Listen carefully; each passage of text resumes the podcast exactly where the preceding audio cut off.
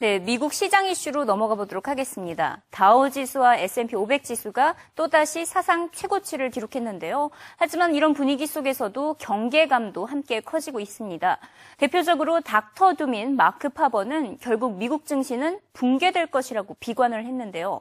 아, 글로벌 증시 가운데 미국 증시만 홀로 상승을 보인다는 것은 곧 붕괴가 올 것임을 시사하는 것이라고 주장을 했습니다.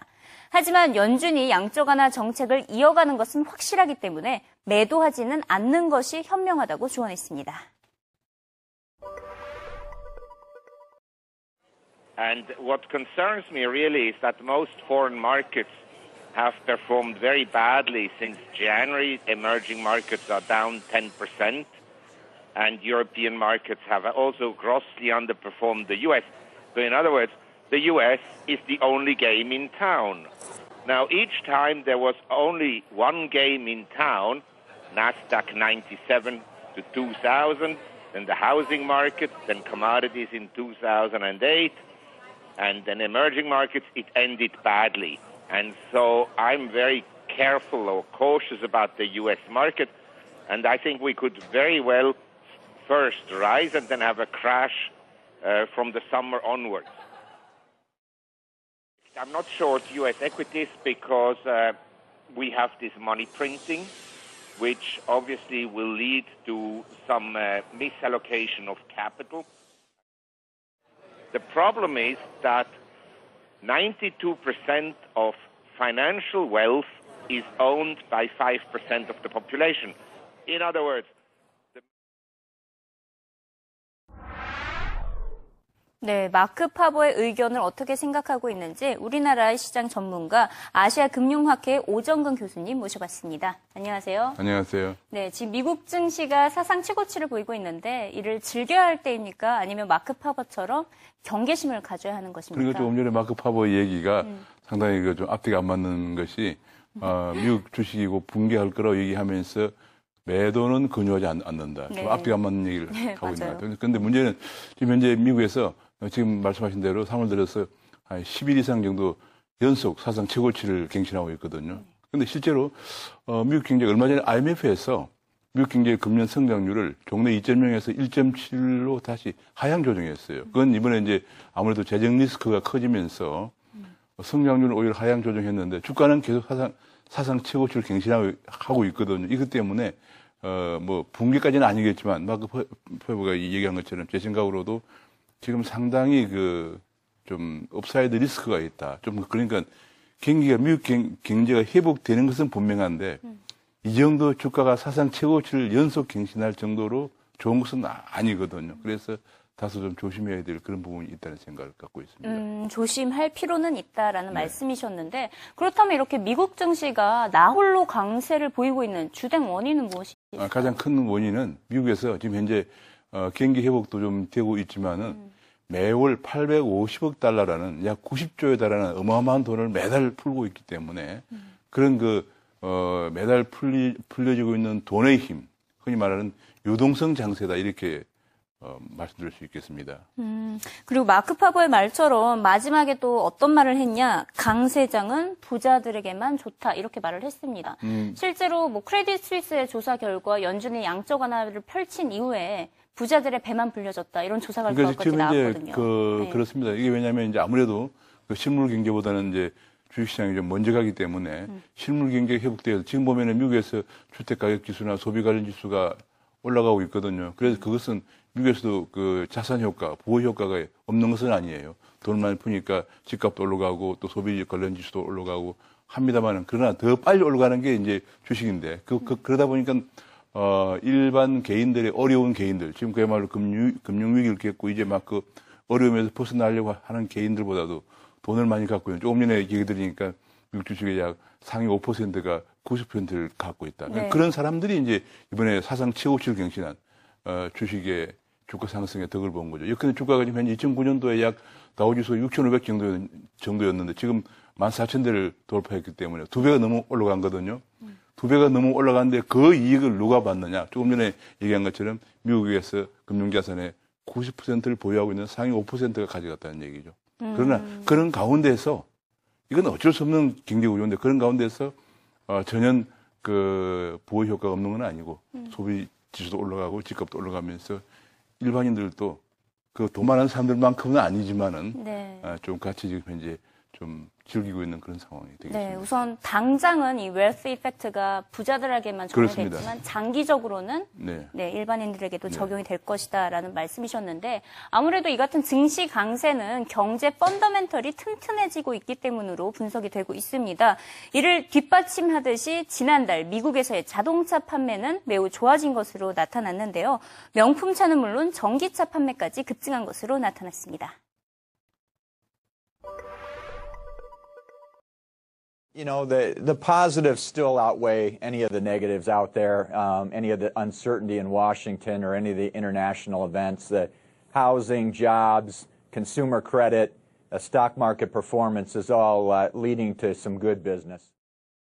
I think, you know, we, we've been talking about housing improving, which has led to, you know, pickup sales here recently, but I think we're starting to see, you know, the American family re- return and, and start to shop a little more. That's why you're seeing, you know, mid, mid crossovers, small utilities, full, full size utilities, all up in pretty decent numbers. I do think they can continue. Um, you know, I've been telling clients for a while that normative demand is more like 16 to 17 million units. Um, you know, Phil, Phil just now used, used the word sol- a solid month, and I, I would agree with that. But I, I do think there's still room to grow here.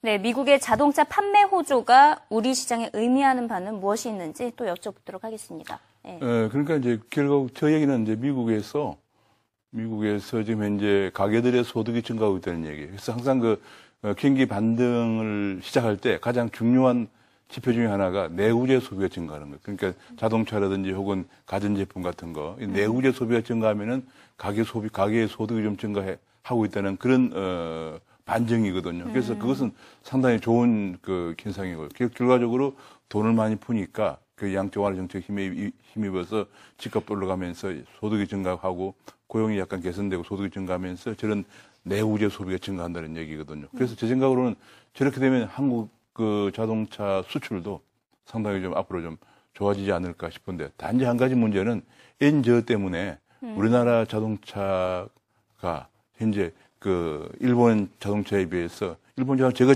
최근에 보니까 일본 같은 경우에는 금년 두 달 동안 도요타 같은 경우에는 판매 판매 대수 증가율이 14%였는데 우리 현대차는 2%밖에 안 됐어요. 그만큼 우리가 너무 엔저가 크다 보니까 어 일본은 가격을 다운시켜 가면서 팔 수가 있는데 우리는 그렇게 하지를 못하기 때문에 결과적으로 어 일본 차의 증가율에 거의 뭐 어, 7분의 1밖에 안 되는 정도로 미미한 증가율을 보이고 있는 점이 좀 안타깝다 이렇게 말씀드릴 수 있겠습니다. 네, 뭐 또 현대차, 기아차 언급을 하셨는데 그래도 지난달 미국에서의 판매에서는 두 자릿대의 증가율을 보였습니다. 그렇습니다. 지금 현대 기아차가 미국 시장에서의 얼마 정도의 판매 비중을 차지하고 있다고 그러니까 이제 미국? 전체 시장에서 현대차, 기아차 합하면은 3월 달에 8.1%를 기록했다고 그래요. 그 이제 물론 얼마 전까지는 7%대 때였기 때문에 8.1% 올랐은 것은 큰 다행인데 어 작년에 아주 좋을 때는 9%대까지 갔었거든요.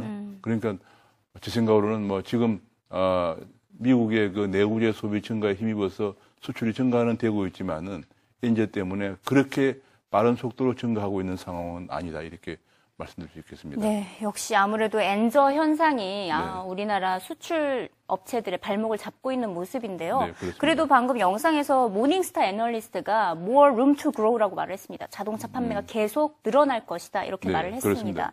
이런 상황에서 이제 현대와 기아차가 어떤 대비 전략을 펼치는 그러니까 이제? 그, 그런 경우에 결과적으로 그렇습니다. 이제 어, 만약에 지금 현재 N 같은 경우에 N이 한뭐 한 20% 절하되기 때문에 음. 일본의 자동차는 최소한 뭐 10% 이상은 싸게 팔 수도 있거든요. 네. 음, 그래도 손해를 안 본단 말이에요. 그러니까 우리가 우리는 어, 그러지 못하기 때문에 가격을 어, 다운시키지 못하는 대신에 여러 가지 그 판매 서비스라든지 혹은 차종이라든지 이런 것들 좀 다양화해서 음. 미국 소비자들의 그 소비자들의 그, 그 기호에 부응하는 그런 길밖에 없다 싶은데 상당히 어려운 입장에 있게 될 것으로 전망이 됩니다. 네, 지금 뭐 엔저 현상도 예의주시해야 되는 동시에 수출까지 늘려야 되고 네, 그렇습니다. 예, 조금 어려운 현실인데 네. 그렇다면 마지막으로 오정근 교수에게 미국에서의 현대와 기아차란 어떤 이 의미가 미국에서 있습니까? 현대 기아차라는 것은 우리나라 말이죠. 그 여러 가지 품목을 많이 수출하고 있지만은 이 자동차 수출이라는 것은 굉장히 우리나라 수출의 총아입니다. 그야말로 기계 공업의 그 백미죠. 백미면서 또 현재 어, 우리나라가 미국에서 현대차가 한, 한 현대차 기아차가 한 8% 정도 시장 점유율을 점하고 있는데 이것은 우리나라 대미 수출의 심볼이에요. 이 차를 얼마나 많이 수출하느냐 이것이 우리나라 대미 수출에 얼마나 견고하게 가져가느냐는 그런 상징입니다. 그래서 우리나라 현대차 기아차의 대미 수출은 우리나라 대미 수출의 심볼이다 이렇게 말씀드릴 수 있겠습니다. 네, 심볼, 상징이다라고 표현을 해주셨네요. 네, 오늘 말씀도 감사합니다. 네, 감사합니다.